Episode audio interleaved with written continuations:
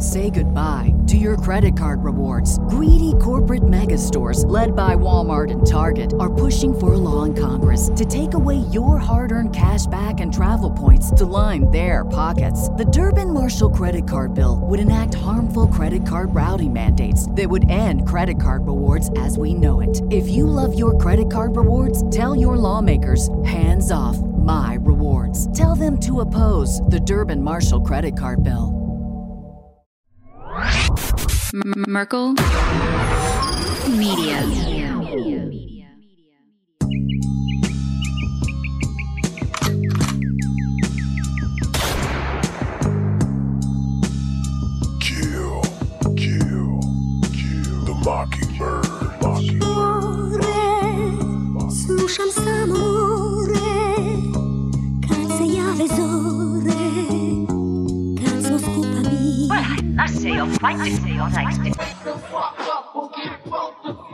Welcome back to another motherfucking episode of Kill the Mockingbirds with your host, Sean Chris, Joel Thomas.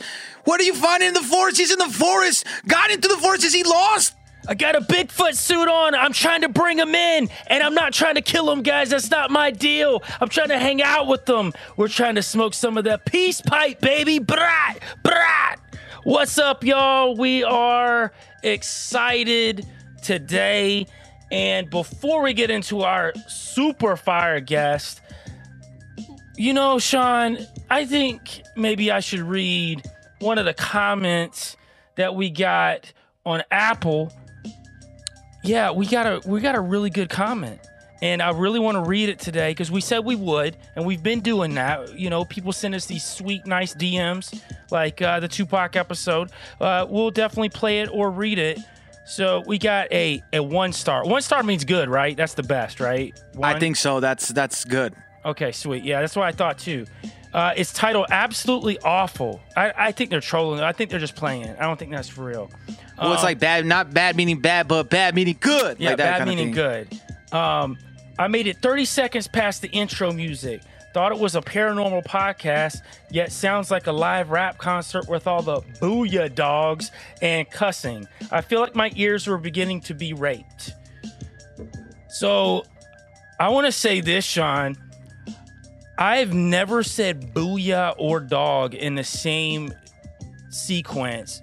But it's going down now. Booyah, dog. That is going to happen. Booyah, dog.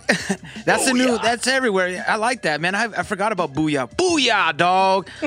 yeah, that's a good one, man. Thank you. Thank. See, there. I like that these super fans are always giving us good information that we can use as catchphrases. You know. Yeah. Booyah, dog.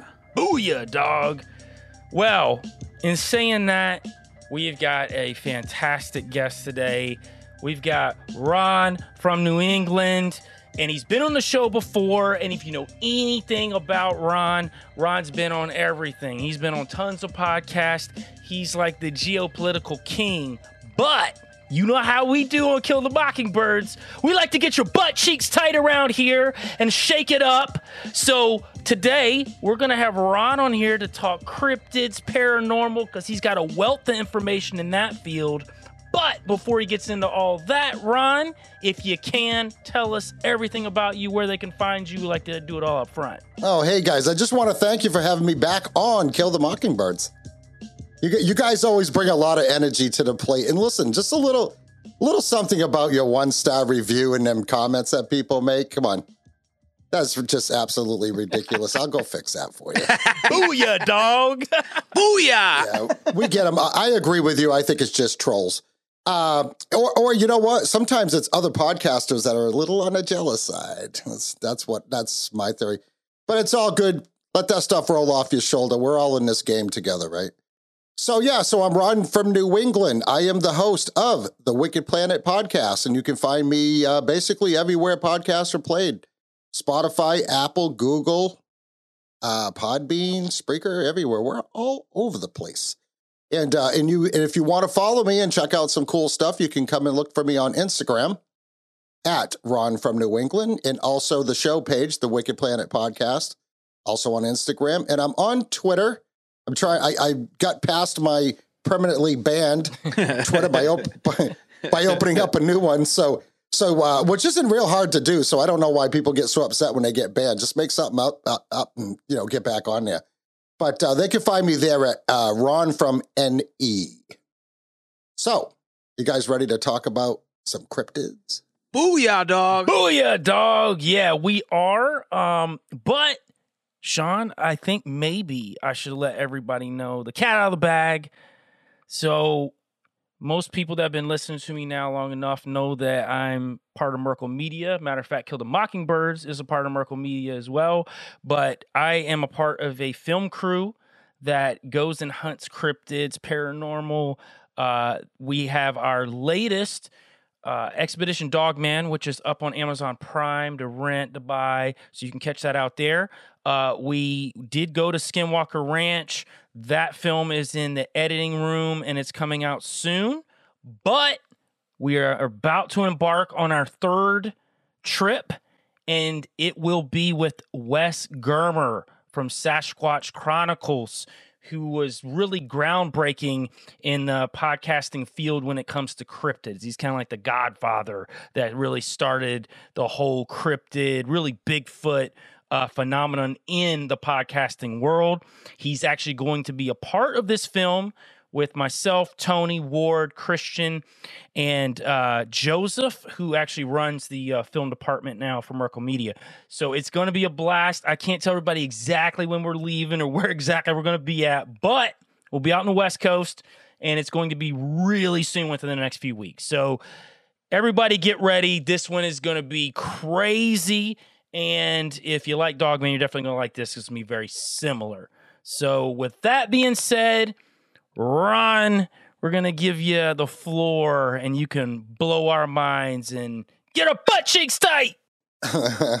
nice.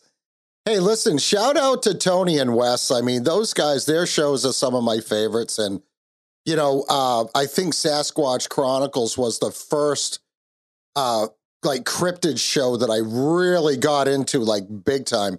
And I've been listening to that for quite a few years. And that's how I learned about Tony and the confessionals.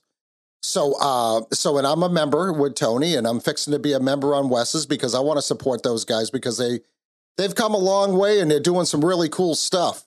And uh, and I'm excited to see what you guys come up with on this next trip that you're doing. Like, I'm really interested in that. But uh, what I thought would be cool is, uh, you know, if we're going to talk about cryptids, uh, you know, a little bit for a little bit, that everybody is familiar with like Sasquatch, Bigfoot, stuff like that. Dogman, I absolutely love the Dogman subject. I think Dogman lore goes back further than Sasquatch lore because a lot of Dogman war is tied in, in my opinion, to werewolves or di- or dire wolves from back like in medieval times, right? And a lot of that stuff originated in a, a lot of these uh, myths and folklores originated in Europe.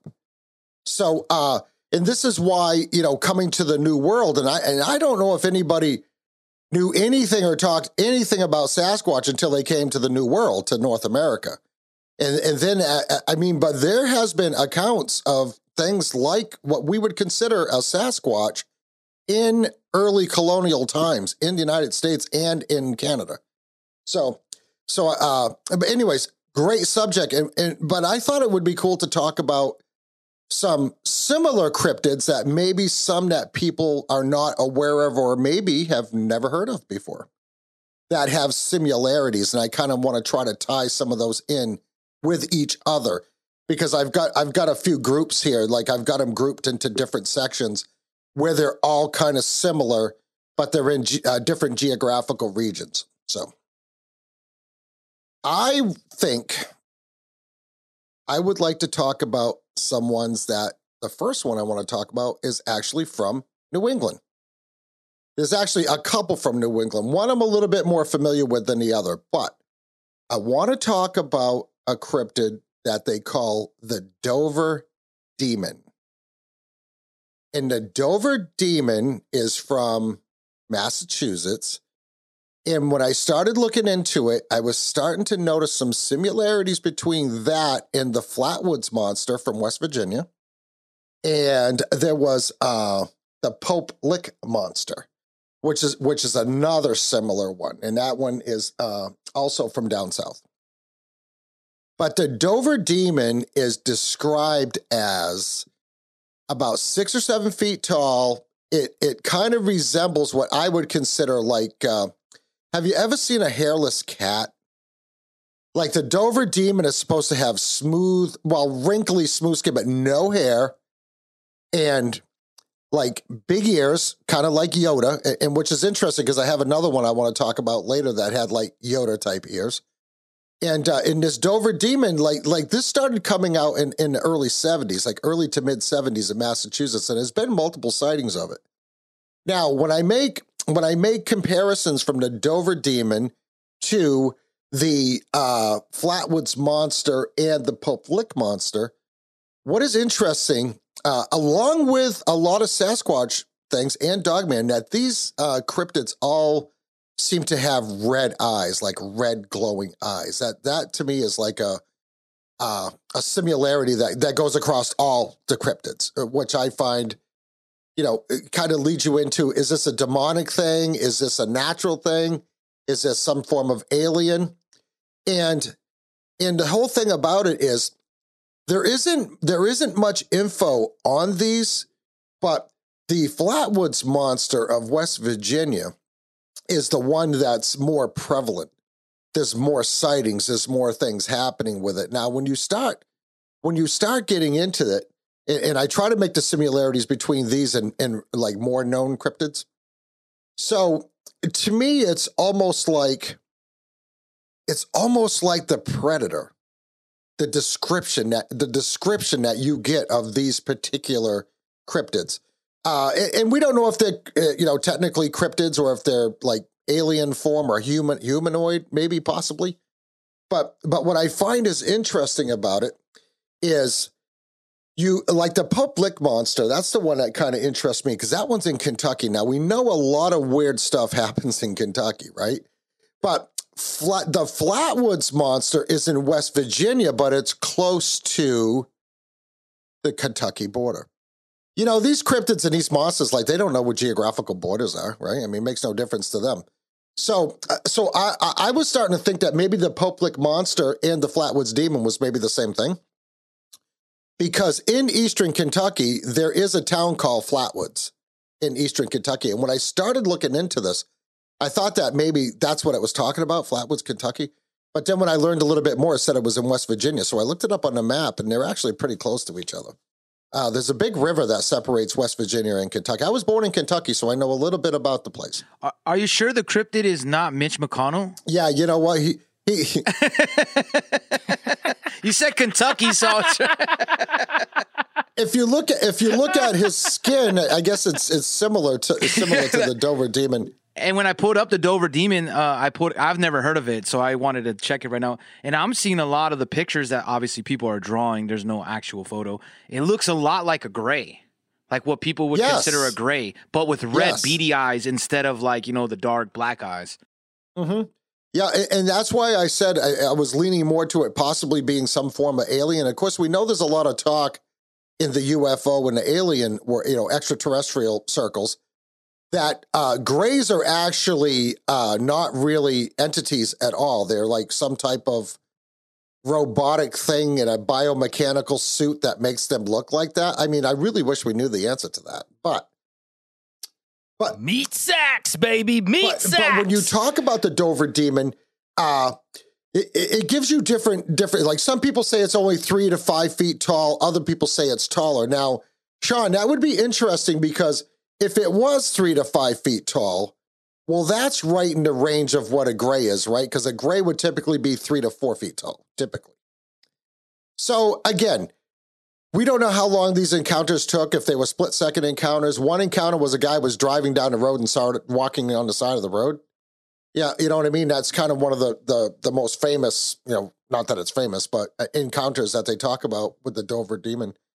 Uh the one thing that I that that is different, the Pope Lick monster is rumored to have a goat's head with horns, right? So so that's kind of sets it aside a little different from the Flatwoods monster in the Dover Demon.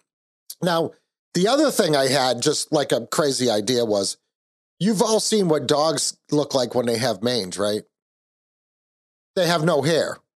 Who's who's to say that these aren't just like smaller Sasquatches that have gotten some form of disease that makes all their hair fall out, right?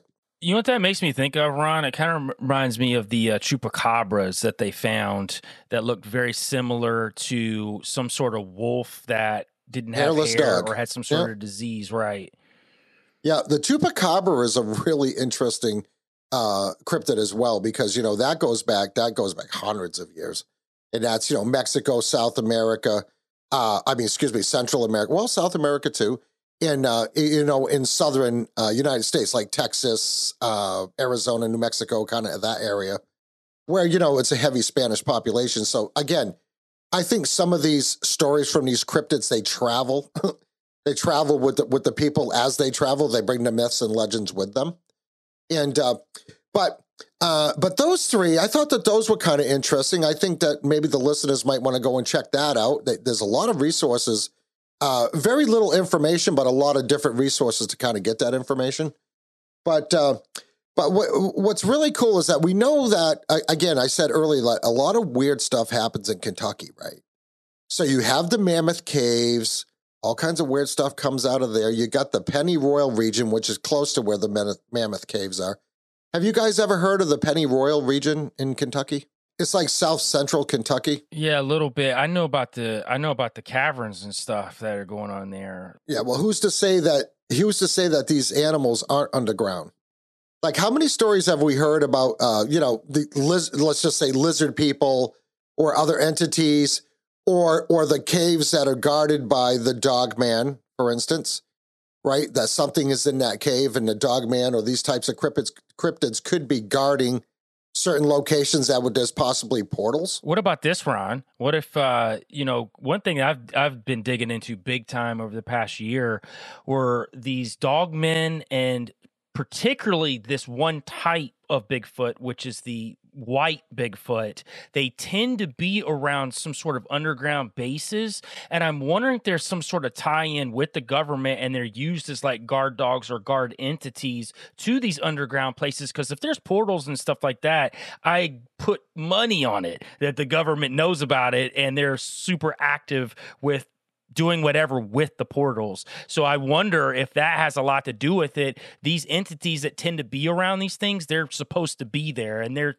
to some degree controlled by some sort of Well, what's interesting, a lot of these sightings are near known military installations, right? So that's that's not a secret. Like we get a lot of information on that. Now we've all heard of the DUMBs, the deep underground military bases, right? And and it's just Uh, it's just odd that a lot of these DUMBs are located in or near national parks which brings in all the mysterious disappearances that they cover in the 411 series, where these people go missing and these park rangers and the people that run the parks, like they don't even keep track of that stuff. Like you tried, like they have to put in FOIA requests to get information about missing people. Like that should be public information already, right? But who is to say that the national parks aren't aren't just cover stories for locations where there are portals. And that and that the and that these cryptids are actually coming through portals, right? They're they're not natural. Like so let's just take that angle that it's not like even Sasquatch Dogman, that they're not like a, a missing link that's been out there forever and we just haven't happened upon them. I you know, I really have a hard time like like buying into that. I am more apt to to buy into the fact that they could be interdimensional. And that is something that more people are kind of getting on board with. Because uh, let's just give a little shout out to our guy Tony Merkel over at the confessionals because he had a gentleman on that was a retired sheriff recently. And he was talking about encounters that he had in the LBL in Tennessee, which is actually called the Land Between the Lakes. And when I listened to that show, I listened to the the first show and I listened to the overtime show. He had said some really interesting things that really piqued my interest. And he talked about What, well, what he was talking about was Dogman encounters, right? But he had also mentioned that he had heard a metallic sound like some door closing. Portaling. Exactly. And right after that, that's when this dog man paces him out off the hunting trail into his camp where he had one of his friends was also at the camp. They were out hunting. And what I find really interesting about that is that right after that, Bigfoot shows up. So now, now we're now we're hearing about encounters that include Dogman and Bigfoot together. Because some people are trying to say that Dogman is just another Bigfoot. I don't believe that. I think they're different. I think they're totally different. And, and people should go and, and uh, go listen to that episode because that was uh, one of my favorite episodes. I mean, Tony's got lots of stuff that are my favorite. You kind of got me thinking right now, Ron. What if, like, well, because I kind of I subscribe to the interdimensional beings, but we also kind of think of like if an interdimensional being comes here, the government finds it, they're gonna try to make their own, right? They're gonna try to replicate that. But what if like Dogman is like the opposite of like Sasquatch, meaning like they're rivals, right? Like, what if like Sasquatch represents that entity, like that that being that's like you know peaceful with nature, here to help? Like, we don't know that, but then like Dogman is that disruptor, and maybe that's why like they clash. Like, I know they've never clashed, but it started making me think like if they're having more stories of them together, maybe that's like the other comes to prevent the other to do something. You know what I mean? Just a thing I just thought right now. Okay, so to that point, when this gentleman was talking, he had this really interesting theory, and it's a mind blower. And, and believe it or not, it makes like total sense. Okay, let's put it into a human perspective. Just take me, for instance. I'm a mild mannered person. You get me upset, well, it's a different story. But generally, I'm, an, I'm a mild mannered person. I'm friendly to everybody and this and that. But I have two pit bulls at home. So if you were trying to intrude into my house, my pit bulls that are normally very friendly, one of them, my female, can get aggressive when she's feeling like she needs to protect me. Okay? Now, keep that in the back of your head. This guy has the theory that the dog man is Bigfoot's protector and that they work together. Like like Bigfoot is higher up on the chain, like the more of the alpha, because like in a, like in a human dog relationship, like they don't know you're not a dog, right? They just think you're the alpha, right? So it's this, it could be the same thing with Bigfoot and Dogman. Now we do know from any and all of the encounters that we've heard of Dogman that Dogman is very aggressive very, very aggressive. Where Sasquatches are are not always aggressive unless you push them to be aggressive. And, and uh, if you're coming close to maybe a family pod, if you're getting between them and the deer or the hog they just killed, or if they see you raise a firearm to them. And that is one thing that freaks me out is like, how does Sasquatch know what a gun is? I listened to that episode too, and I really started like you started really mind spinning and thinking and thinking. So I think that there's different tiers of Bigfoot too. I, I think you've got some Bigfoot that tend to be more aggressive. I think there could be a certain maybe group that tends to be because he did say that that particular the ones he saw looked a lot different than what he'd heard of. They looked, you know, just had a wild look to them. Uh, if I'm correct, they had red glowing eyes. They were a a little different.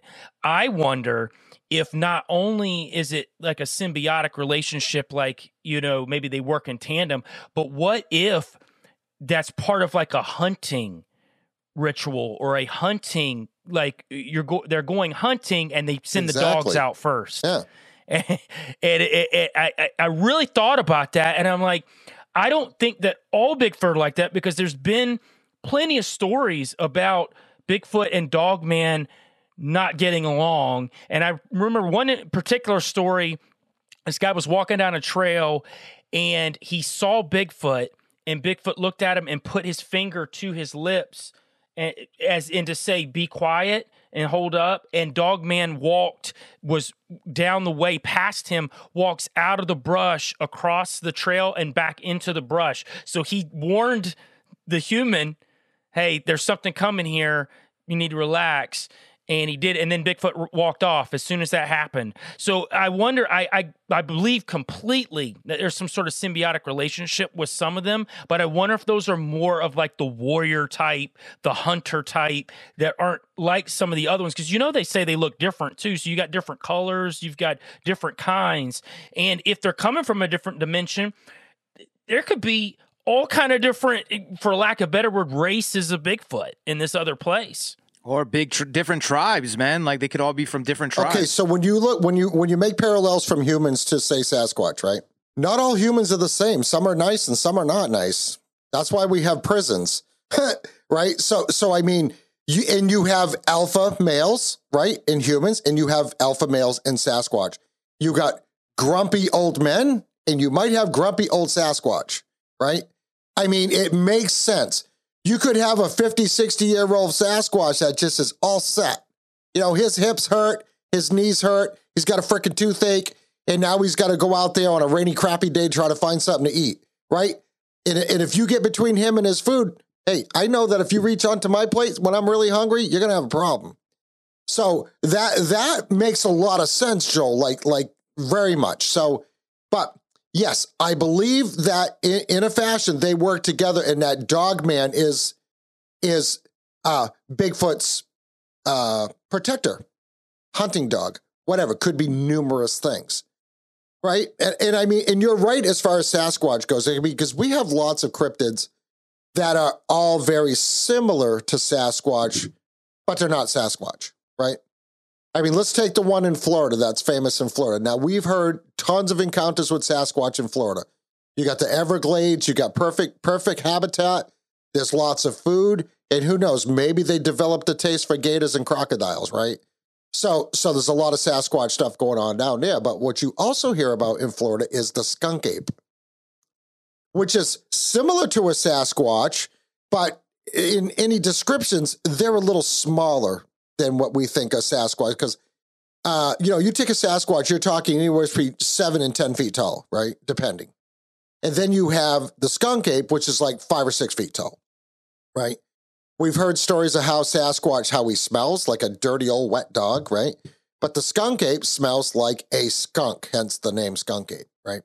And he's got a stripe that goes down his back that's similar to a skunk in a, in a lot of the sightings that people had of that. So that's just another example of a cryptid that's like Bigfoot, but not exactly like Bigfoot. I mean, if you start looking at Bigfoot type cryptids, cryptids all over the world, you know, you got the Yeti from the Himalayas, which is white, right? Then you have the Yowie uh, that I believe is is the Yowie Australian or Russian? No, I think the Yowie is Australian. And then you have the Alma, which is from Russia. And you have uh there's another one that's down in South America that's very similar. I can't remember the name of it right now. But one I'd like to touch on real quick is one that like even you guys hadn't heard of. And it's very prevalent, it's a very prevalent myth up in New England, way like northern New England, where northern New England becomes more French than it does English. Like like even in northern New Hampshire, all the signs up there are in French and English. And we border the, the province of Quebec, which is the French province in Canada. Is the story of the Rougarou. And the and the Rougarou is another cryptid that is described to be very Bigfoot-ish, okay? But then again, not really. And what's and what's interesting about the Rougarou is there are encounters, documented encounters that go all the way back to the early 1700s when the French uh, settlers came. Because you know, in New England where I am, this was actually controlled by the French at one time. And then during the what they called the French and Indian War, that's when the British and later to become Americans fought off the French and uh, and and pushed them back up into what is now Quebec, which at one time that whole uh, eastern section of what is Canada today was actually called New France. So the tale of the Rougarou obviously came from France, migrated over with uh, the people that settled in uh, what is modern day Quebec. But uh, there was just one point I wanted to make about the Rougarou. You know what? And it just escaped my head. I'm sorry about that, guys. But but but but well, it'll come back to me. So so when you talk about the Rougarou, though, when you do research on it, a lot of it talks about it's it's more prevalent in Louisiana, like in the swamps of Louisiana and stuff like that. Because well, these are all uh, Cajun people down there, and Cajun people are uh, part French, right? I mean, I mean that's what they are. They're French and Indian put together, and that's your Cajun people. They have their own language and everything. So it makes sense that they would bring them, those French myths with them when they migrated from New France down to Louisiana. Because, you know, when we did the Louis, uh, Louisiana purchase, who did we buy that from? France. So that's why that's all heavy duty French down there. But but there was something interesting about the Rougarou I wanted to bring up. Oh my God. I am looking it up right now, like I, because again, I didn't know about it much. in one of the first articles it says save the swamp but beware of the rougarou. And it looks like it looks almost like the pictures again we can only go so much off the pictures that people are you know describing. It looks almost like a skeleton-ish werewolf slash something else. Like it it's it's weird how the like what it's being depicted as. Okay, so it all came back to me. so the Rougarou is more like a uh, halfway between a Bigfoot and a dogman, or what we would call a werewolf. And what, and, and what is interesting about the Rougarou is that it's supposed to be a shapeshifter. See that that's interesting too because that ties into skinwalkers and is that also a combination of some sort of lore about skinwalkers or or just a form of a skinwalker and maybe this is some sort of like middle form that these people could move into this werewolf slash bigfoot uh you know mix because yeah i'm looking at some of the pictures now too and i'm like man this is wild. This is this is very reminiscent of some of the native american stories and some of the stuff they told that they've seen. And honestly when i was out in utah and we talked to a lot of the native americans they talked about these hybrid beings that people could shape into. It wasn't just that they would just morph into a wolf or morph into some sort of large bird or or Bigfoot, but there was these mixes of like even hooved hooved uh you know almost human hooved creatures that they would even morph into. So I'm wondering if this is something along those lines too. Okay, so uh, it- uh, I don't know. I know that a lot of the people would, uh, uh, uh, like shady people, if they wanted to do something, that was their scapegoat was the Rougarou. Or, or, or they would say, "Oh no, nobody stole your uh, sheep. That was the Rougarou. He ate them." you know, but but they use that. They use that because you know when they was when they was settling up there in in uh, Canada, they were big into logging and trapping and the fur trade and all that stuff, right? So the fur trade was major, right? So what they would do is they would probably use the tale of the Rougarou to scare people uh, away from their uh, their traps or whatever, as an example. But they also use it to scare the Indians away so that the Indians wouldn't come into their camps and mess with them. So because you know the Indians at this time could speak French. So, so this is why uh, you know they they had very good communication skills back and forth with the settlers, right?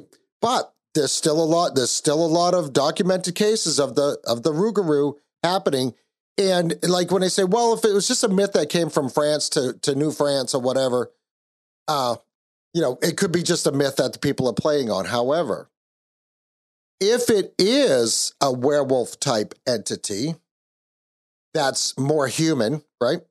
and it's supposedly a shapeshifter because there was a document uh, written how this gentleman had killed a Rougarou, and the next morning when he went to go find it, it was his neighbor.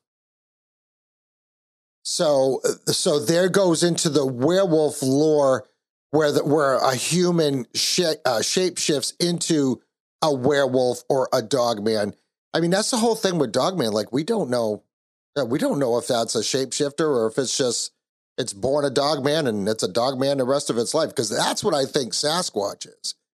I think Sasquatch is just like an, any other primate. Uh, you know, they have a baby, the baby grows up, they have babies, and so on and so forth. I think once you're a Sasquatch, you're always a Sasquatch. I don't think the same about Dogman. I think Dogman is a totally different thing. Now, listen, Wes actually had somebody on his show, and it was quite a few years ago now. I want to say I listened to the show a couple of years ago. And why it piqued my interest was because it was a Dogman encounter. And they didn't say the name of the town, but they said the lake where it was. And I know exactly where that is. So I know what town it was in. And I even know how they described, I even know what road it was on. But there was this gentleman that was walking his girlfriend home. She had come over to his house. Uh, and this is a place I'll, I'll tell you what it is called Locke Lake Colony. And it's and it's on Locke Lake up in Barnstead, and it's a man-made lake where they just people went in there and they just put camps and houses in there and, and all that. And it's pretty heavily populated. So this guy had his girlfriend over and and she lived also in the colony, so he was walking her home. And they had noticed something up in a up in a tree. And uh, and I'm just making the encounter really short. So they saw something up in the tree and then they looked up and this thing jumped out of the tree and landed right in front of them and looked at them. And this guy says it was a wolf. It was a werewolf. Yeah, he didn't call it a dog man. He called I think he called it an actual werewolf. And, and he said it basically growled at them and split. It took off. Now, now that's not that's like two towns over from me. But did I ever tell you guys about the dogman encounter that a friend of mine's uh, a friend of mine uh, preacher, his pastor had, like right up the street from my house. And I told this story recently, so I'll, I'll run it by you real quick. So I don't know if you've ever heard of one of my panelists that comes on a show goes by the name of Anonymous Sean. So so Anonymous Sean, he he used to be like super super religious. Now he's kind of backed off from that, but he knows a lot about scripture and the Bible and and a lot of things, and he makes correlations to scripture to what's happening now and vice versa, right? But he used to have these little home church things at his house, and he lives on this back road where there just happens to be uh, several Sasquatch encounters like on this road. Now, if you look my town up uh, on the BFRO site, there's actually documented cases on BFRO from this town. So, anyway, so he was having this home church thing, and he invited me over, and I'm like, you know, Sean and I have been friends since we were little kids. Our dads were friends. I'm like, yeah, whatever. I'll come over and check it out. And it was like six of us there, and you know, mostly other people I knew in town. And he brought this preacher in. Well, I call him a preacher. He was a pastor. Yes. And uh, I don't know, it's just something about this pastor, just kind of, uh, I don't know, I thought he was a little sketchy myself. And I'm pretty good character person like that. Anyway, so we had our little meeting or whatever, and we all left. And then the pastor stayed and him and Sean talked for a while. And so the pastor leaves to go home. The next morning, he calls Sean back. He goes, You're not going to believe what happened. Because this, but also, this pastor is also uh, the the demons, the devil, devil, devil type pastor. you know what I mean? Like a southern pastor. He said, I left your driveway and I was headed back up to the main road and I saw something coming out of the woods. So I stopped thinking that might have been a deer or something because we have deer and bear here, like all over the place. He said, and this thing ran up. Ju- uh, he said, it looked like a dog, jumped up on the hood of my car and just looked in at me. And and this is this is the old dirt road. So you're driving pretty slow, right? And uh, and he and he says, "Oh my God, that's a wolf." It's but it's not a wolf. That that's like a man. That's a wolf. totally freaked him out. Now Sean could probably tell the story a lot better than that, but but it's again an instance where there's a dogman encounter in the same location where there's Sasquatch encounters. So it brings it back again. Are they are they working together? I don't think they're one and the same. I think they're totally different entities. Or what if, like you guys were saying, like since there be different tribes of Sasquatch and you know different types, like we were talking about earlier, maybe they work with some of them, right? Maybe the dogmen are like connected with certain tribes and they protect them, and then others they're kind of rival against because like depending on like because there is some instances where we've heard like they kind of clash or they've not got along and then there's others where they've been in the same places or it seems like they're working together. So maybe the dogman are with specific Sasquatch tribes or like you know like like you said their dog or their protector. And dogs could be many things right? Like if it's a dog my dog might just be a house dog or a protector like you were saying or we could have hunting dogs or numerous different things that we could breed the dogs to do so they might be doing the same thing and that's might be why we also see different characteristics of different of these dogmen as well or they're both coming through the same portal and they both want to do the same thing. So maybe they steer clear from each other, and then maybe there's instance, instances where they can't steer clear from each other, and then they have to get aggressive with one another. I mean, again, I mean, these are all things, obviously speculation, but it's really interesting to think about. But portals, it makes me think of Ho- Hollow Earth, man. We're big on Hollow Earth. So, like, I always, I think a lot of the cryptids either come from interdimensional or these portals that are like connected with Hollow Earth. That's like, again, like, that's, it's not fact for sure, but there's a lot of evidence to show that there is probably, you know, something to the Hollow Earth theory. Okay, so I'm a big Hollow Earth guy myself. Like, like, and I know this is going to piss a lot of flat earthers off, but Don't worry, we do that all the time. Butt cheeks tight. Hey, it's what we do here, Ron. We get them jacked up.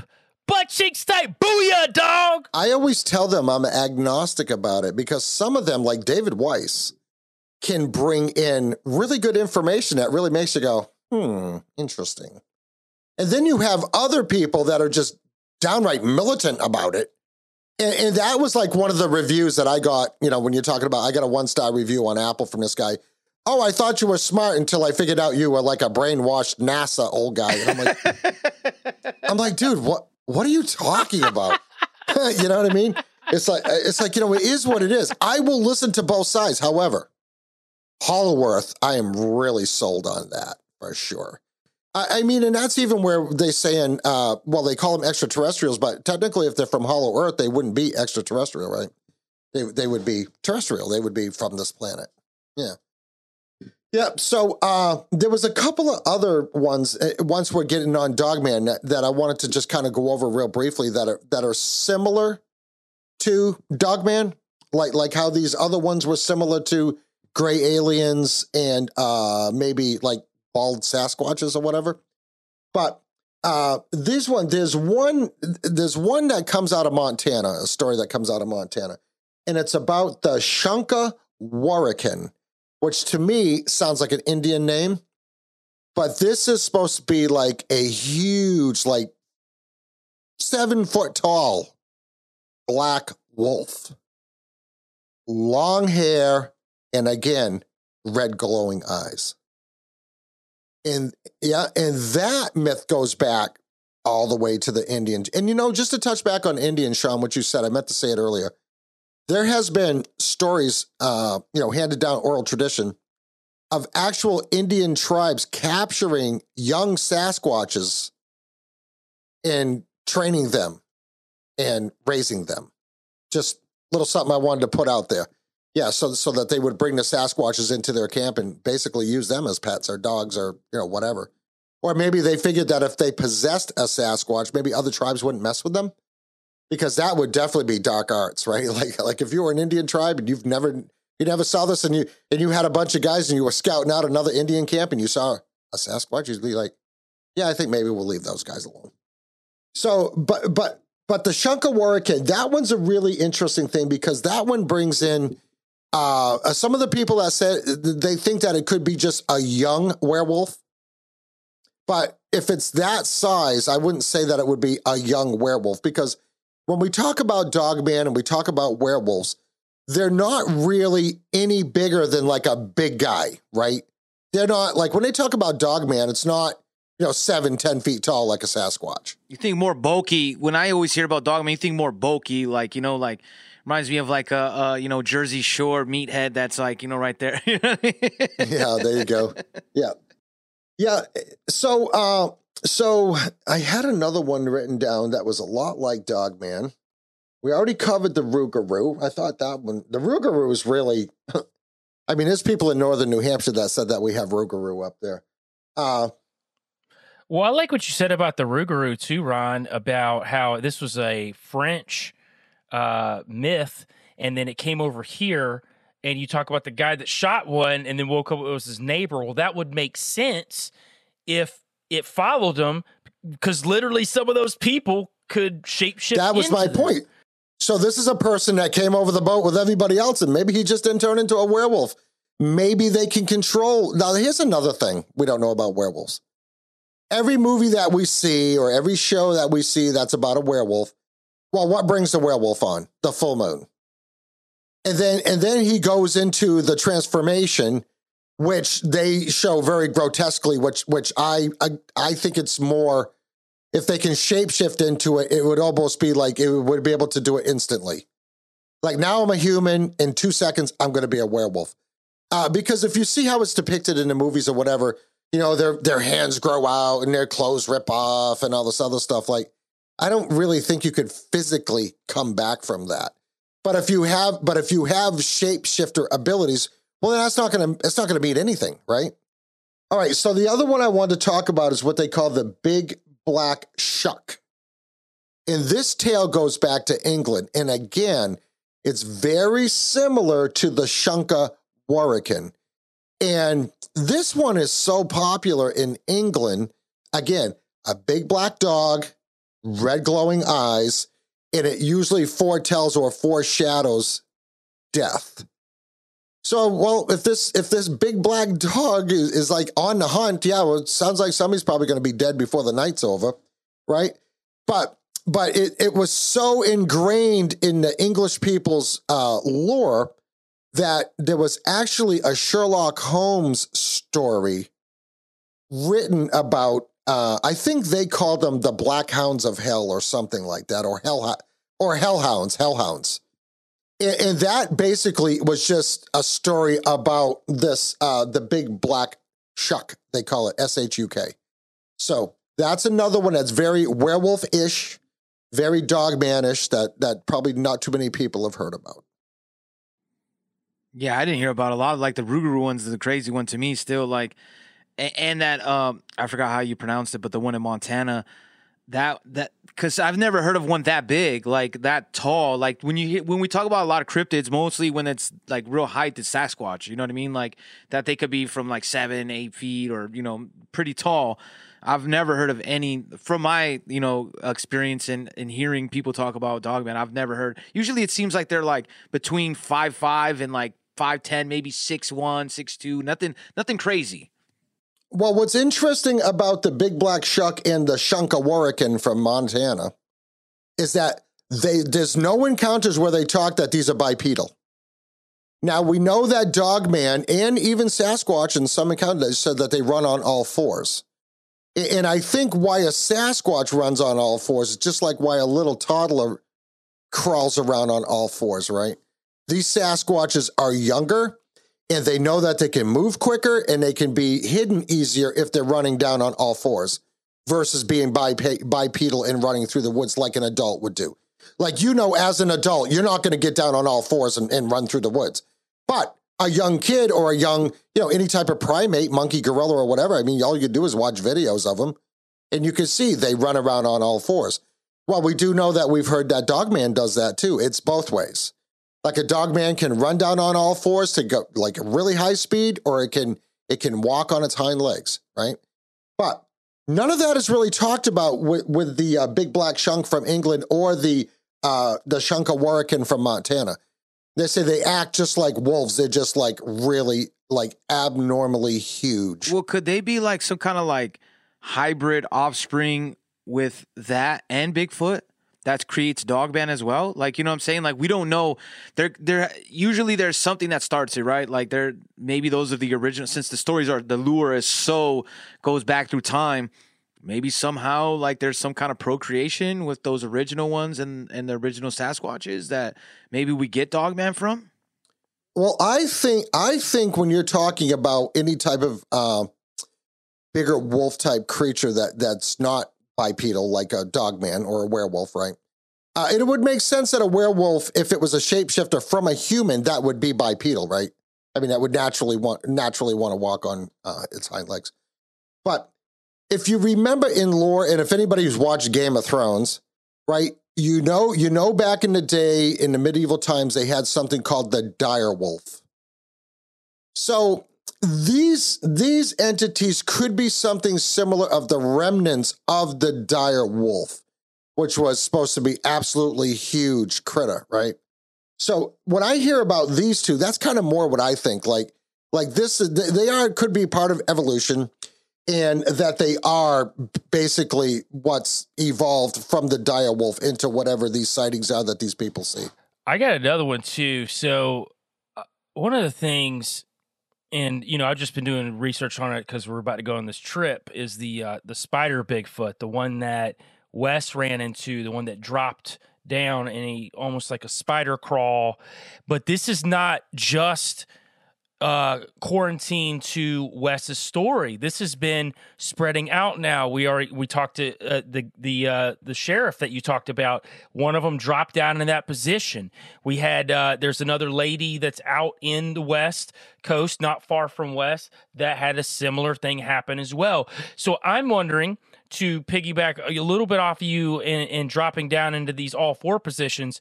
I really started thinking about this, and I'm very open to the quantum Bigfoot stuff. I, I, like it a lot, and I think that there's a lot of credence to that too. But just from a, just a, a normal physical angle to this, when Bigfoot's footprints disappear. Say goodbye to your credit card rewards. Greedy corporate mega stores, led by Walmart and Target, are pushing for a law in Congress to take away your hard earned cash back and travel points to line their pockets. The Durbin Marshall credit card bill would enact harmful credit card routing mandates that would end credit card rewards as we know it. If you love your credit card rewards, tell your lawmakers hands off my rewards. Tell them to oppose the Durbin Marshall credit card bill when it seems like they disappear out of nowhere. I wonder if it's they can drop down into this spider position so quickly. And if they're on their fingers like that, their footprints would disappear at that point if they could crawl off into a different area. So that is a form of them being able to hide. And it almost seemed like they slip into another dimension. And I'm here to say that I do think that they can, at least some of them, but just from a physical standpoint, if they're not trying to go that route, I think they can drop down into these positions. And this spider crawl thing that more and more people are talking about now, um, yeah, it just made me think about that when you brought that up, Ron. And, and I think that's and I think that's a perfect perfect example of it because uh, you know when we've heard earlier of Sasquatch encounters or whatever, there would be maybe out of ten encounters, it'd be like one person that would say it got down and did a spider crawl or or what Wes is calling a spider crawl, but it was actually just down on all fours and getting really low to the ground. Let me tell you, like that's a trick that a lot of animals do. Let me tell you a little hunting story. When I was younger, hunting out back here, uh, out in out in the deep woods here, that's now a 18 hole golf course. I can remember one time uh, I was just taking a break. I was up on the ridge and I was sitting on a big rock and I was just taking a rest, right? And I could hear something behind me, and I slowly turn around and it was two deer trying to sneak behind me, honest to God, down on their elbows or their knees or whatever. They were really low to the ground and they were crawling to get away from me. Never would have believed it if I didn't see it with my own eyes. So that is like a like a flight response, right? So that could be a flight response for a Sasquatch. And I think I remember listening to that episode with Wes with the spider crawl uh, Bigfoot. Now, as we as you get into later days, well, we're starting to hear more and more about that, right? And it makes a lot of sense that if they are doing that, they're going to be on their tippy toes in the back, and they're going to be on their knuckles on the front. They're not going to leave any. They're not going to leave like big footprint, uh, like footprints, right? Sasquatch footprints. So when you get Sasquatch footprints, it's when they're just taking a leisurely walk through the mud, right?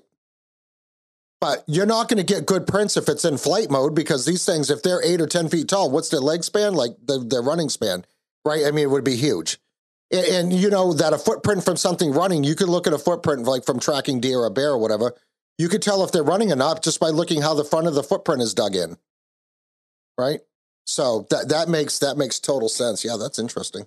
I'm really big though, like uh, since a lot of these stories, like now obviously they come out more because more people are feeling comfortable to say stuff, but I just have this feeling because I do subscribe to a lot of the cryptids and uh, you know, c- coming from portals and interdimensional, all that. Like I'm I'm on that as well, but I do really think that some of these are really uh, you know experimental things that that the governments have try to recreate. And then maybe that's why we hear so many different like well dogman was always like this but now he's been doing these things you know what i mean? Like where it's these weird transitions of we didn't hear so much. Now again it may be that just people are now being more vocal but i tend to think there's this like realm of like governments replicating this for nefarious reasons. Oh yeah, I think you're on the money there.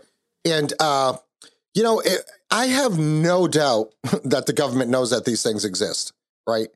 Like 100% they know know these exist. Like how many stories have we heard where somebody has a major like a really bad encounter with a Sasquatch and they report it to the local sheriff and well in the next day the government's there with like a SEAL team. like because they're sending them out to eradicate it and get it, right?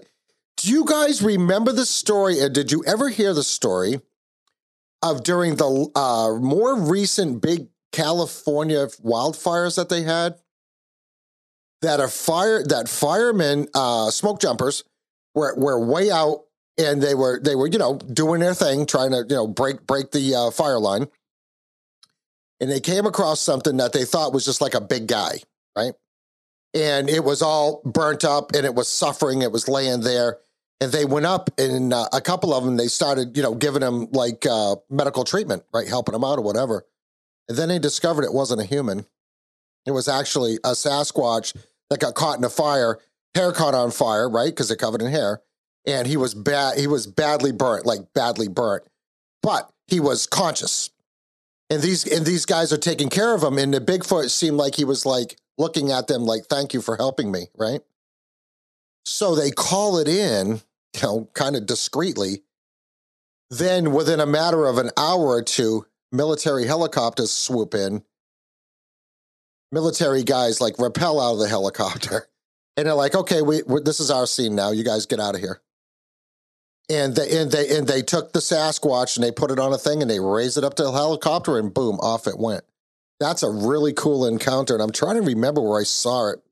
Uh, but that was that was like uh, the the the firemen became a whistleblower on that because they were told not to talk about it. But this guy said it was too this was too crazy. I had to talk about it. I think that that is very interesting too. So it leads you more to believing that they are more human than they are than they are like creature, right? Well, I think like Sean. So I think there's different versions and you know, I said meat sacks earlier, and everybody knows how I feel about meat sacks. I've been on plenty of shows talking about what I think about that. So I think that the government um, creates these entities, these these meat sacks, essentially for these demonic entities to enter and take over. And I think this could be somewhat of you seeing uh, the guard dogs or the guard Sasquatch.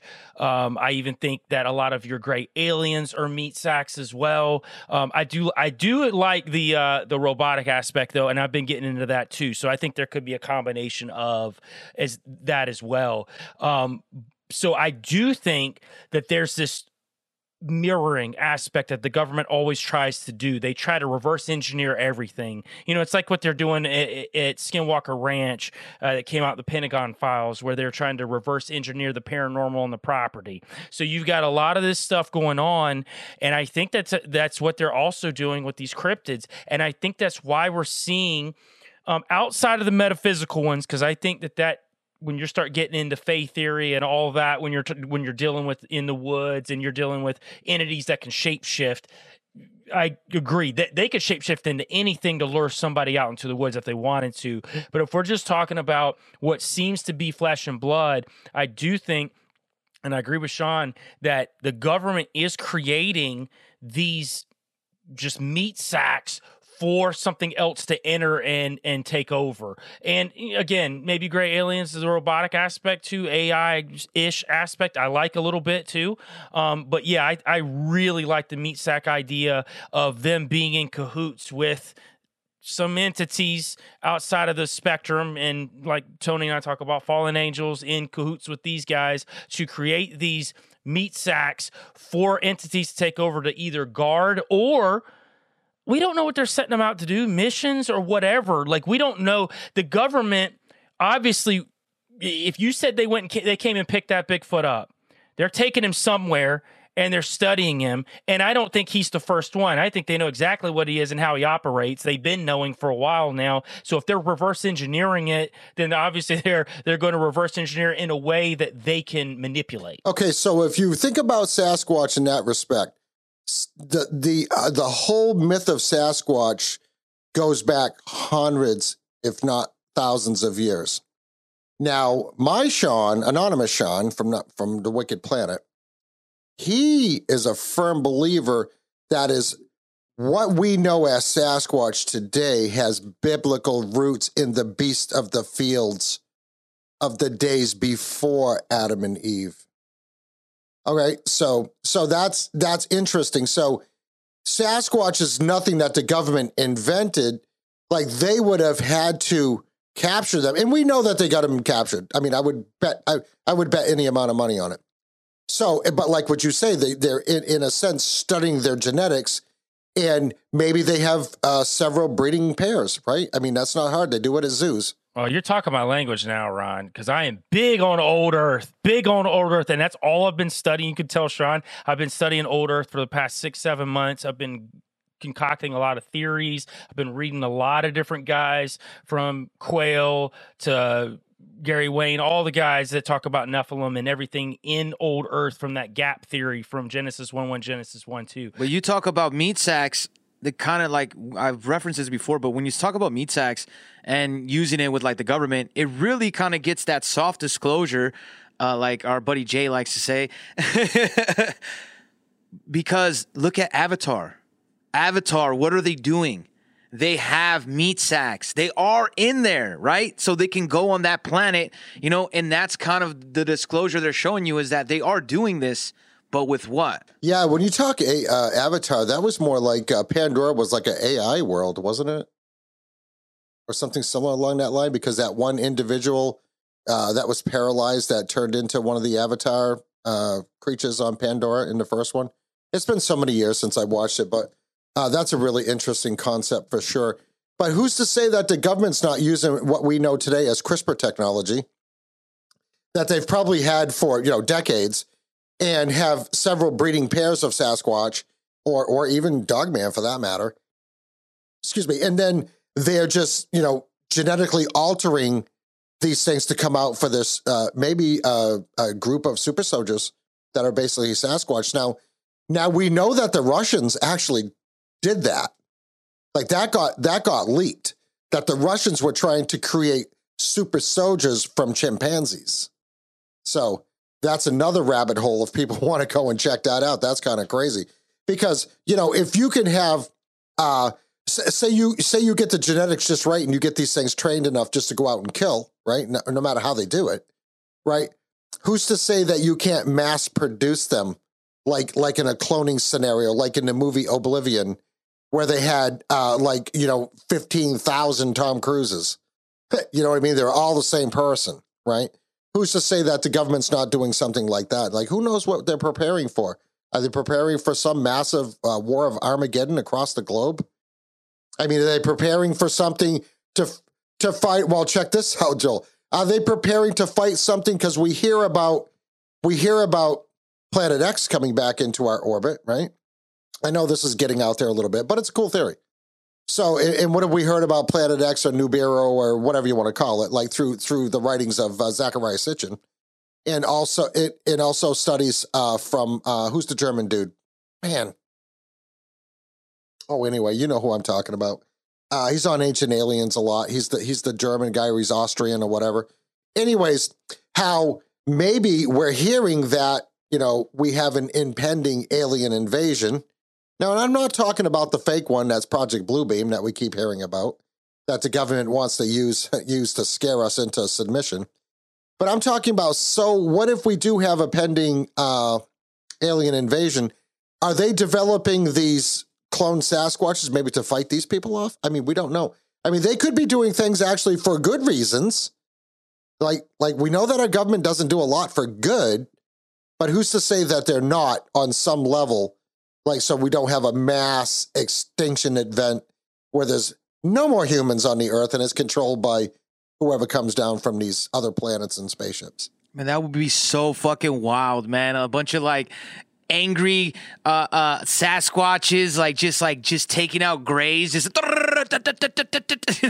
this guy, I, I- we got to make that movie copyrighted right here, guys. Don't don't take that. I I I like what you're saying, Ron, uh, about them creating these super soldiers for some sort of impending doom. But my question is too: is who's manipulating the governments into thinking that, and then playing the opposite end as well? Because I believe that these fallen angels, these quote unquote aliens, are in contact with these governments, and they are playing them like a fiddle as well as on the flip side. So I think it's just a master chess game. And yeah, I, I totally agree with you. I think governments, as bad as they are, I don't think they want us extinct. So I think that they are looking at ways that they can combat what they think is the impending doom. But is it really what's going to happen? And is are they being played as well? Is this just a a, a, a, a full on chess game? Well, I think they'd be okay with they would be okay with a lot of us being dead. but I mean, I mean, Agreed. I mean, we're kind of experiencing that right now, right? Without getting into it, people know what I'm talking about. So, but uh, but yeah, I mean, they they may want to have some type of protector class for for all the elites that are left over after, right? So so yeah, so that's really interesting. I know we kind of got out there a little bit, but but that's okay. I like getting out there. That's what we do here, Ron. Booyah, dog. Booyah, dog. Hey, so Ron, I'd like to switch gears a little bit and talk about your family and the Salem witch trials and how that's connected. Because briefly off air, the last time that we talked, we were off air and we ended up talking for like another 45 minutes. People don't know how podcasters roll. A lot of times we get off air and then we have almost a whole nother podcast. But you had but you had brought this up, and I'm like, man, I really want to hear this story. So I'd love for you to get into some of this and just see where it goes. All right, cool. Uh, yeah, no, I don't have any problem talking about it. Uh, I think my mom gets a little upset when I talk about it, but she won't be listening to the show. Uh, so uh, she does listen to Wicked Planet on occasion. She likes to uh, get on my case about the language that we use. Uh, I've I've been trying to you know get keep it a little cleaner. Buckley he can't control himself, so it is what it is. But uh, so yeah, w- yeah, Wicked Planet we just roll with stuff too, right? Whatever comes out comes out. But uh, yeah, so so I am a direct descendant of John Proctor, who was hung in the Salem witch trials. He is my, I want to say, eighth or ninth great grandfather. Uh, and I have all the documentation to back that up, so I'm not making that up. And uh, because my mother is a proctor, my grandmother was a proctor, her great grand, you know, so on and so forth. So, so we're definitely proctors. And uh, and this is something that uh, I was told when I got back to like like up to middle school. Okay, so I, I was like oblivious to any of that until middle school. And and it was really funny because my social studies teacher had come up to me one time, and I want to say I was in probably eighth grade. And he goes, Oh, so I understand that you're a descendant of John Proctor from the Salem witch trials. And I'm like, uh, yeah, how did you know that? And he wouldn't tell me. But but I figured out how he knew. One of the other teachers in the school her husband worked for my father and she used to babysit me when I was younger and her and my mother had that conversation and then she told my soul studies teacher so. So anyways uh so yeah so uh John Proctor was one of the prominent characters in the whole Salem witch trials. Obviously he was accused of being a witch. Whether or not he was a witch we don't know that like for sure. There's a lot of different theories out there and we can hit on a few of those. But uh, he was, I want to say, he might have been the first man that was hung in the Salem witch trials. I'm not absolutely like 100% on that, but he was accused of witchcraft by his neighbor who went by the name of Putnam, and he's a very nefarious character in the whole Salem witch trials thing. And uh, who, and John Proctor was allegedly having an affair with Putnam's niece. And the niece got the niece got scorn, and as retribution, she accused uh, John Proctor's wife Elizabeth as being a witch. So, of course, when John Proctor stood up for that, then then they came out with, oh well, John Proctor came to me in my sleep, so you know now he's a witch. So that so that whole hysteria thing, uh, you know, it just it was just that it was hysteria. Everybody was just going crazy. And what a lot of people don't realize is that the the Salem witch trials uh, took place in Salem, and a lot of these things did happen in Salem, but it encompassed that whole area of Massachusetts now, uh, because it was like 40 people accused of witchcraft in the town of Andover, which is right next door. There were people in the town of Peabody who actually that's where John Proctor was from, was Peabody, Mass, which is right next to Salem Village or what they call Danvers today. Uh, because Salem Village and Salem is two different places. I mean, yeah, they're right next door to each other, but Salem Village is where actually the witch trials kind of took place. And because uh, they didn't like the whole, you know, the whole stigmatism of being uh, associated with the witch trials, they actually named, renamed the town from Salem Village to Danvers, Mass. So when you look on a map, that that's where it is.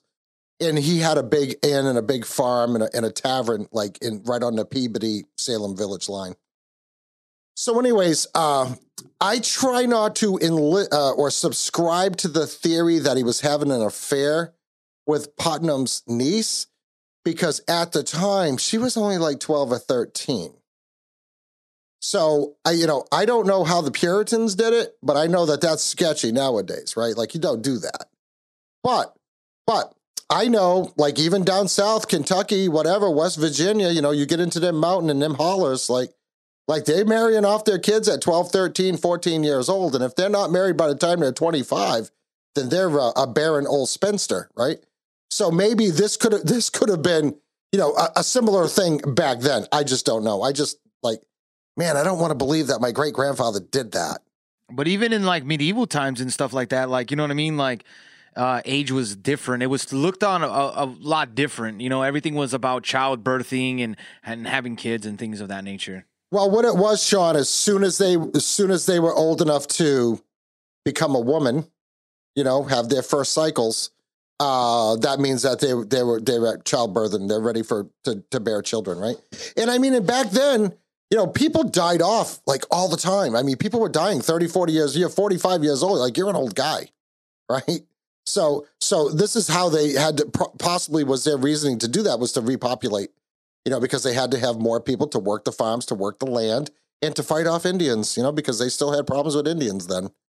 But, um, but yeah, so he was my uh, great grand. Let's just call him my great grandfather, however many generations back. Uh, very interesting story. Uh, one of my great uncles always told me that it was nothing but a land grab. Okay, so uh, because this Putnam character, uh, he basically didn't have a lot. So what he was trying to do was trying to steal other people's land, and uh, John Proctor had a lot of land. So, so that's one of the theories. The other theory that I think is more more likely to have happened was that they were all under the influence of ergot, like like all these young girls because it was mostly young girls that were accusing people of being witches, right? So uh, ergot is a mold that grows on rye. When rye gets wet, gets moist, doesn't get a lot of sun, it it it uh, it develops this mold called ergot. Well, ergot is an, hallucinogenic drug, right? So, and this goes back now to bringing the, the werewolves really quick again. In France, when they had the whole werewolf scare, when all these people and all these towns were out hunting werewolves every night and shooting their neighbors, right? They they figured out that they that it was the ergot that was making these people see hallucinations, and people were seeing people as werewolves. They were manifesting werewolves in their brain while they were under the influence of hallucinogenics. Now, if you guys have ever done any hallucinogenics, like you know, there's that one joke.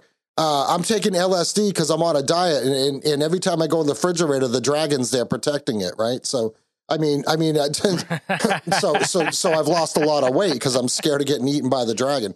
But uh, but anyway, so so I had done a little research, and other people have done research that the summer prior to uh, 1692, or that summer leading up to that, was a very uh, a very wet summer, right? And rye was something that was very prevalent there. It was like one of their cash crops because you can do a lot with rye, right? You can make bread with it, you can make alcohol with it, you can make medicine out of it, you can do all kinds of things with rye. So when they cut all this rye down and they put it into storage, of course, it probably was a little damp. So if it had ergot on it in the fields, well, the ergot's going to get worse when it's in storage. And these people, you know, you're talking like 1692. These people don't know what ergot is. So they're grinding up, they're putting this rye in their grist mills to make flour or whatever, and they're making bread with it. And who's eating the bread? Well, everybody's eating the bread.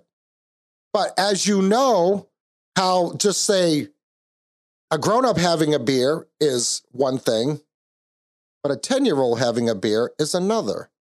So that 10 year old is not going to be able to handle that alcohol, right? Like a like an adult can, because their bodies are just not designed to do that. They haven't been weaned into the into the drug thing or the alcohol thing or whatever, right? So it would make sense that more younger people would be afflicted with ergot poisoning versus an adult that even if they ate the same amount, right? If that makes sense.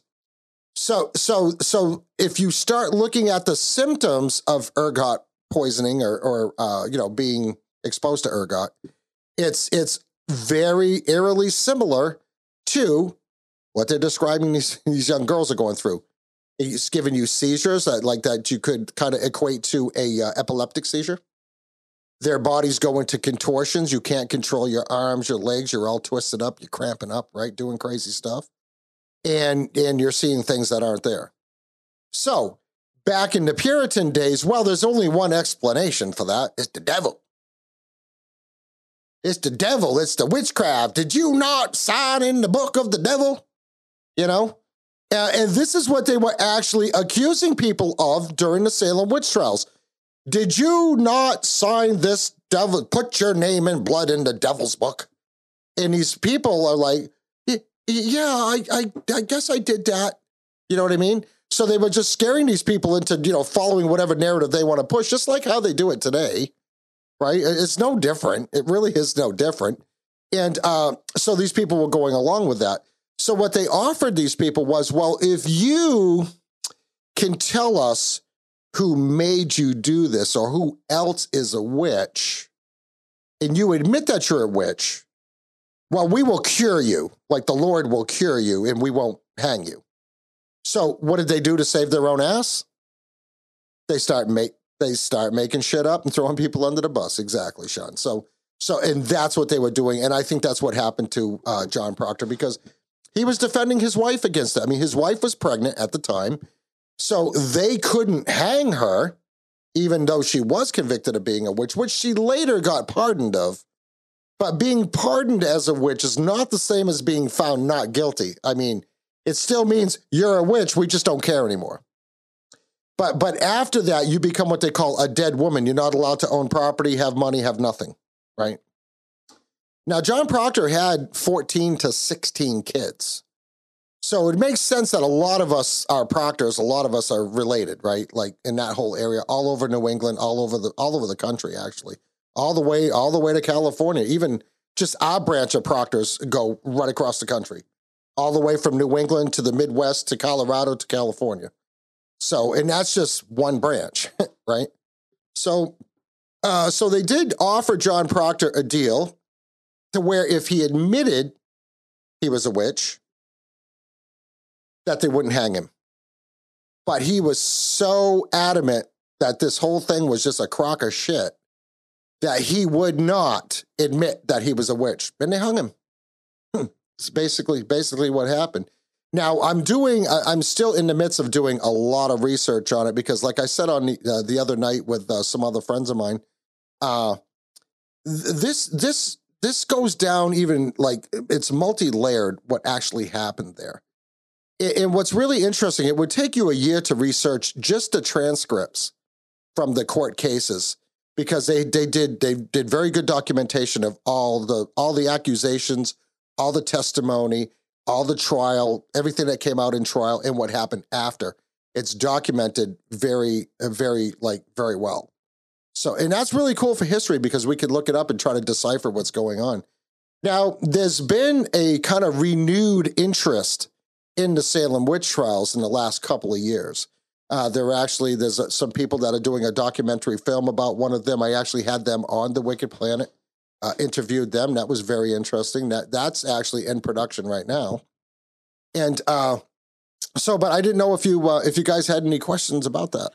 Well, I, I think that it's pretty interesting, uh, especially the land grab aspect, because I think you're right. I think there's multiple layers. I don't think it's like one thing, but it does make sense at that time to take a, a power. Now, when you said they're a dead woman, does that mean that their descendants, their children, also are not allowed to own land? I mean, maybe later on, but at, at their immediate uh, children, are they allowed to? Like if they have daughters or sons, or are the sons allowed to and the daughters aren't? From what I understand, it has nothing to do with the children. So, so it's just that. I mean, obviously, she had enough kids where sh I'm sure she was taken care of. And you know, later down the road, uh, these people, including Elizabeth Proctor, did get reparations uh, from from Massachusetts. Now, I want to say she got uh, the equivalent of fifteen hundred dollars today, which back then would have been some serious money, right? So, uh, so yeah, so I don't really know. Now, see, our branch doesn't come from her because John Proctor had multiple wives, and he had uh, his first wife, I believe, died. His second wife had several sons, and one of those sons is where our line comes from. But his second wife, I believe, was also named Elizabeth. So that kind of creates a little confusion when you're trying to do the genealogy and trying to do the research on it, because the last two wives were both named Elizabeth. So there was so many kids in that Proctor family that I'm sure she was taking care of. But they did try to steal all his land. They tried to steal everything that John Proctor owned. So, uh, but I believe that the kids retained that because there's another story that I, I think is kind of cool. After, okay, so when you're hung as a witch, you're not allowed to be buried in uh, uh, in a cemetery. You know, anything that's sacred. You can't be buried in, on sacred ground. Right? This is another term for it, but that's what I'm going to call it. So what they did was they dug this great big mass grave and they buried them all in one big mass grave, like right near where they hung them. Right?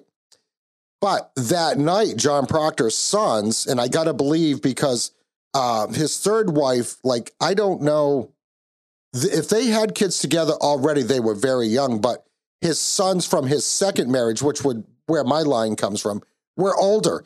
And a lot of people don't understand too, they arrested everybody. They arrested the whole family. Like all the proctors got arrested, all even the kids. Yeah, they arrested them all until they slowly got it sorted out. But a couple of his sons went to the buried the mass grave, dug it up, took him out of the mass grave, snuck his body back over to Peabody, and they buried it in a secret location. Now we are working on trying to figure out where that is. We've got it narrowed down, but trying to get permission from a landowner to say, hey, can we come in here with ground penetrating radar to look for a, famous person that was hung in the Salem witch trials? You know, I don't know. They might be on board for that. They might not. But but I thought that that was pretty cool too. That they're like, no, this ain't happening. We're gonna dig him up. We're gonna give him a proper burial. So yeah, just a couple little interesting, kind of cool stories about it. No, it really seems though, like I said, like that would be like the perfect way if you had nothing to get stuff from other people. Like, you know, just or just to like, you know, pettiness. Like I think there's a lot of like, you know, where that like jealousy and and and different angles of why you'd because you didn't have to necessarily necessarily think someone was actually a witch, but if you're like, man, fuck that guy, man, you know what I'm saying? Like imagine like it was right now, they're like, fucking Joel, man, for fucking and Ron and Sean, fucking witches, man, and then boom, like what do you do? You know what I mean? The whole town's like, yeah, the And fucking they've already witches. been doing that the past three years. It's Sean. almost like nowadays you saying your neighbors like in the drug cartel, you're dealing the reefer cigarettes over there.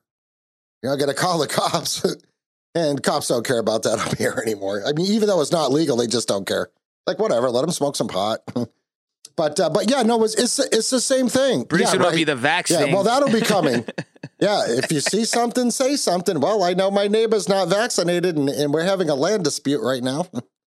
But uh, yeah, hey, you know what? I got a jingle for you right there. you see something, say something. You know, I don't want to get into geopolitics, but I do not know where we're headed as far as that goes. Hopefully, enough people are waking up to see, you know, what's going on. But uh, but yeah, so Salem Witch Trials is pretty interesting. I got to get down there.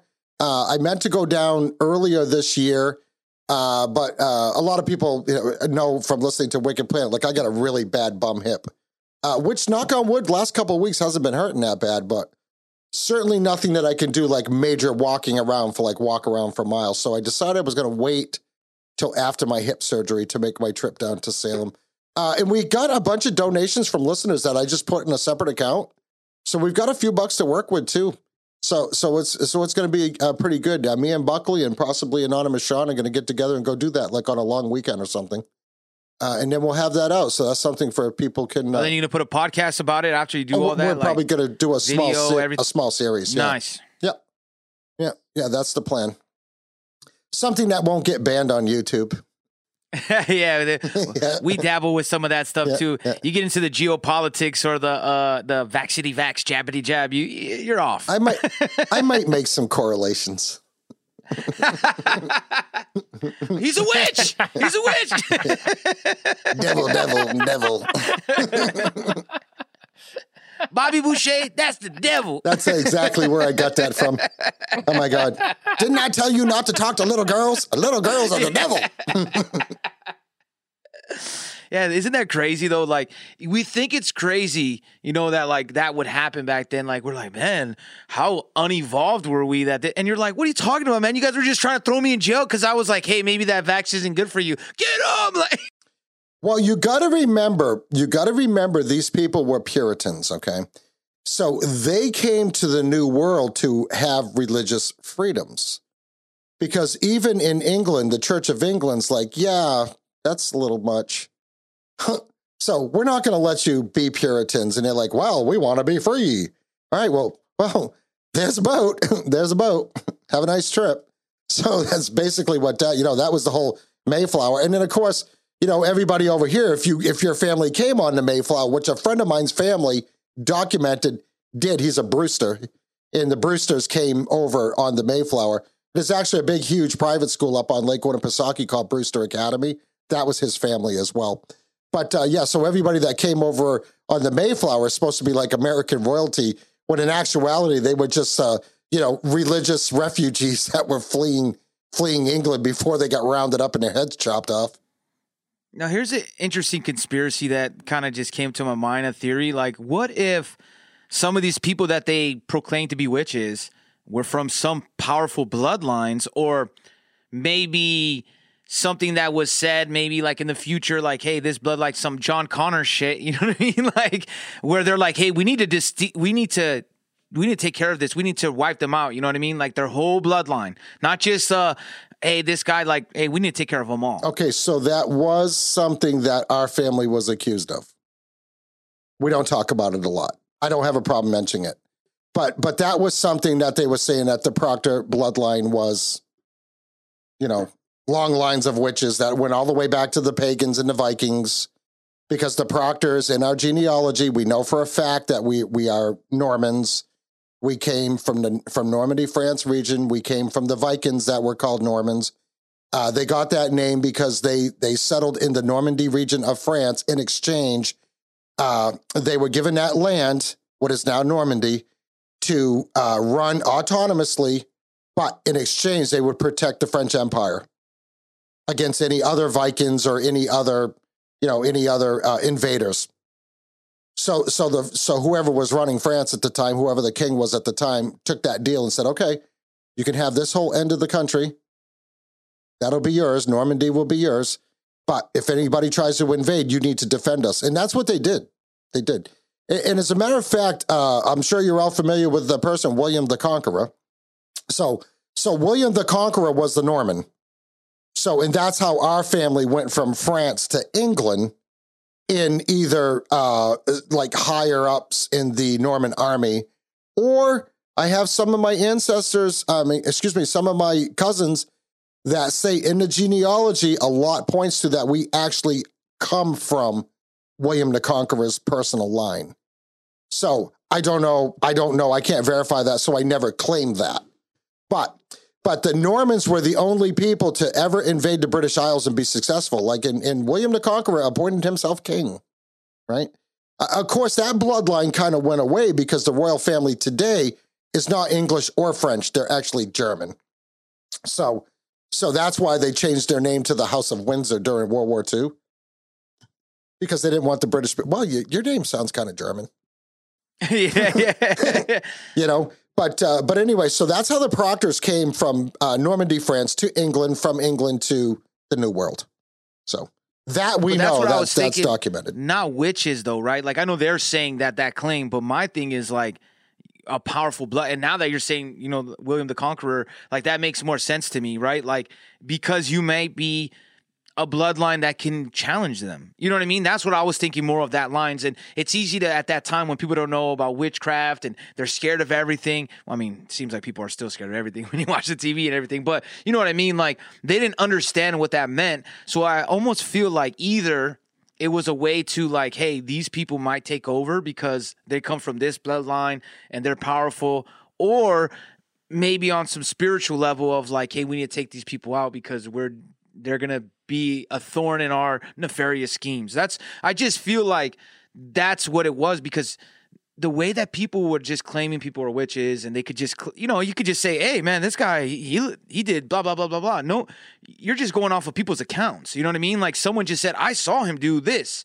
And you don't you don't uh, you had to go off the witness. And we know and especially in the cryptid world it's all over the place when you're talking to witnesses. You know, some people are very descriptive.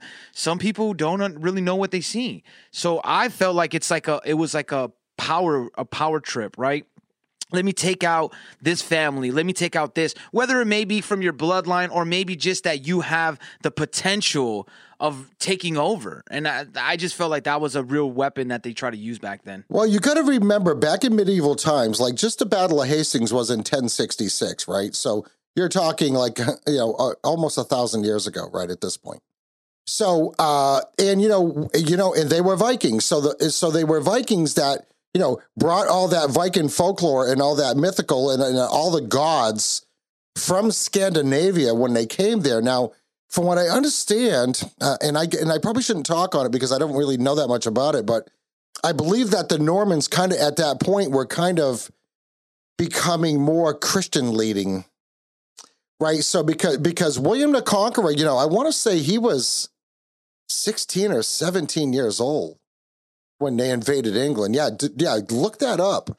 Like this wasn't like a 30, 40 year old guy. He was he was the child king, right? So you know, and and we know that during medieval times that these knights and these Vikings and things they enlisted the work of wizards and warlocks and things like that to watch over them during battle. I mean, look at all the gods that the that the Norse had, right?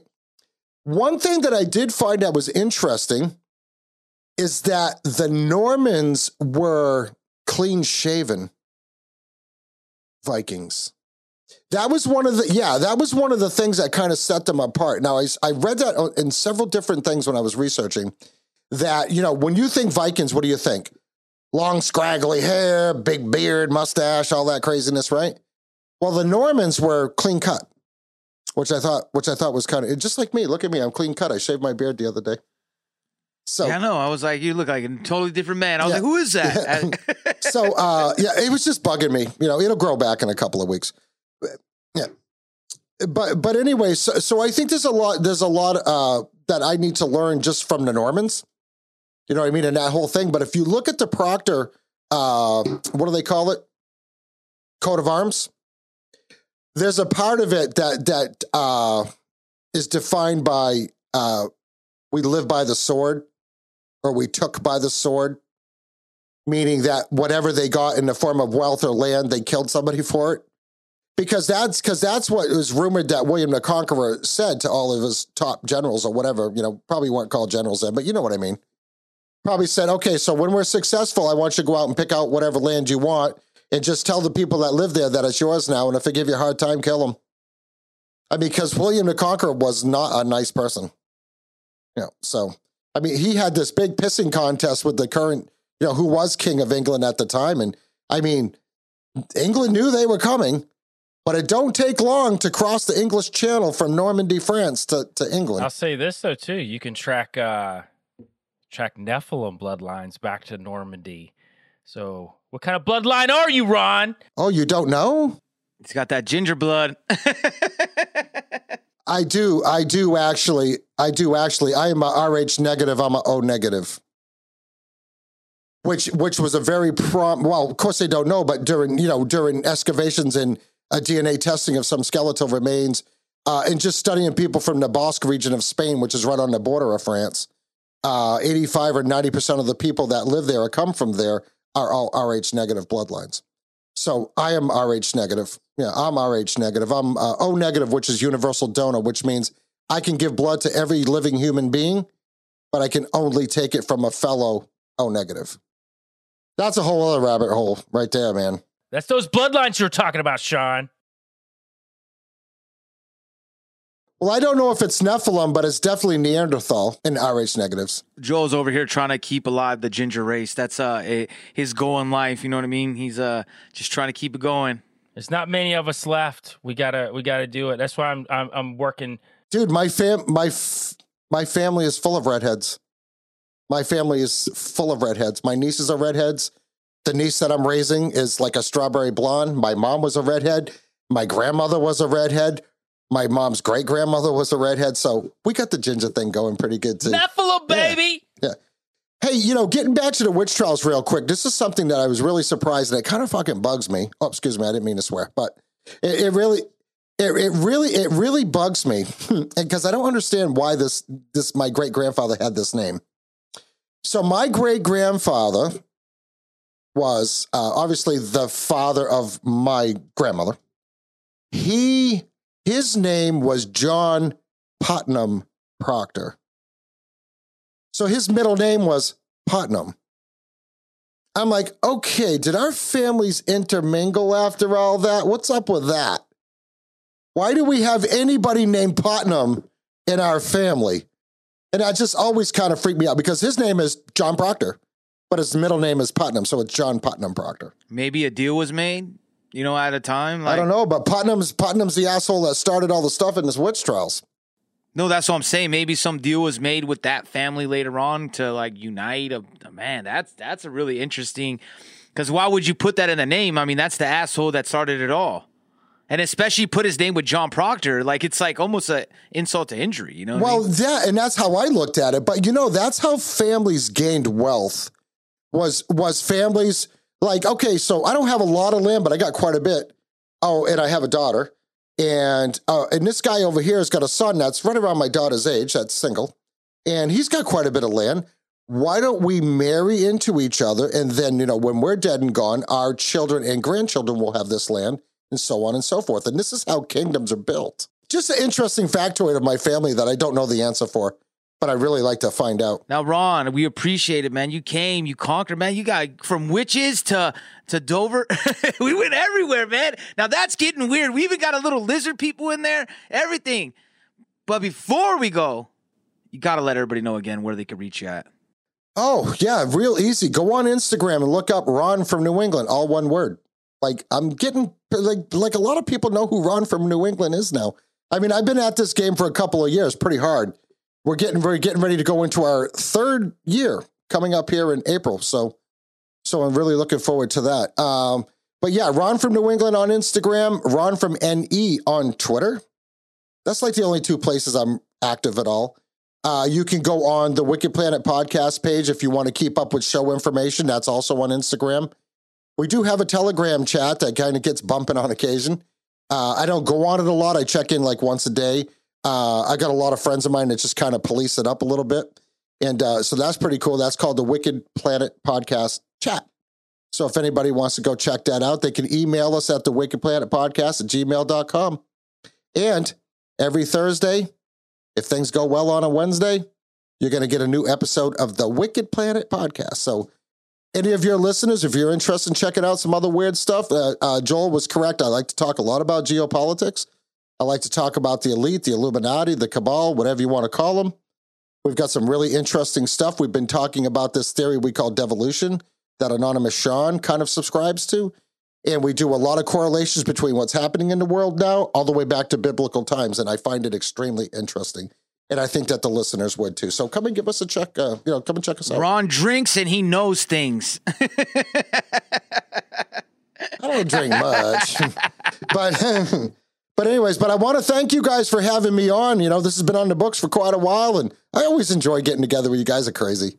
Oh yeah, man. You you you got so much of wealth of knowledge, man. Like we love it, man. We we, we enjoy that you because we can hit you on any topic, man. We could go on the fly and we're switching. I love it. Well, you know, you got to remember, like I'm an old guy. I've I've lived a lot of life and I've done a lot of reading in my day. So, uh, and I'm not very shy, so I can you know come on a show and go with the flow. And and I have, a, you know, I really enjoy going on other shows. I really like going on with you guys too. I love you guys' personality. I appreciate that. Like we just fit together, man. We appreciate that. Yeah, we're like peas and carrots. Yeah. Booyah, dog. Let's see how many stars you get after this episode. Uh, hopefully they can't go negative. yeah, right. and you know you can find us at Kill the Mockingbirds podcast on Instagram, Kill the Mockingbirds on Telegram, Kill the Mockingbirds obviously on all your streaming platforms, Sean Chris, Joel Thomas on all your music streaming platforms. And don't forget to check out on Instagram Van Tesla Music and Sean Chris Music. All this talk about redheads is got me thinking, Sean. Um, you know, I'm on a lifelong mission to acquire Jen Psaki so we can have our beautiful Ginger. Oh my God, you're still on her.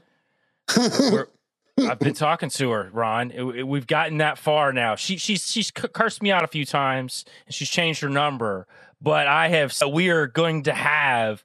Um, we're going to help carry on this uh, Master Ginger race, and what's right around the corner? Little uh, little uh, February fourteenth coming up. You know, I'm going to be right outside of her mansion, beating on the gate, and she will let me in, and I will tell you guys the lovely story, the love story that's old as time. Hey, listen, Joel, I've said this on Wicked Planet many times because we call her Psaki Psaki. She, uh, I personally, of course, you know, I have a problem with redheads. I've always had that. It's just, it is what it is. Uh, I've always thought, like, like take the fact that she's a huge bullshitter out of the equation. Take the fact that she's a leftist liberal, take that out of the equation, and just look at her. I think she's a really nice looking lady.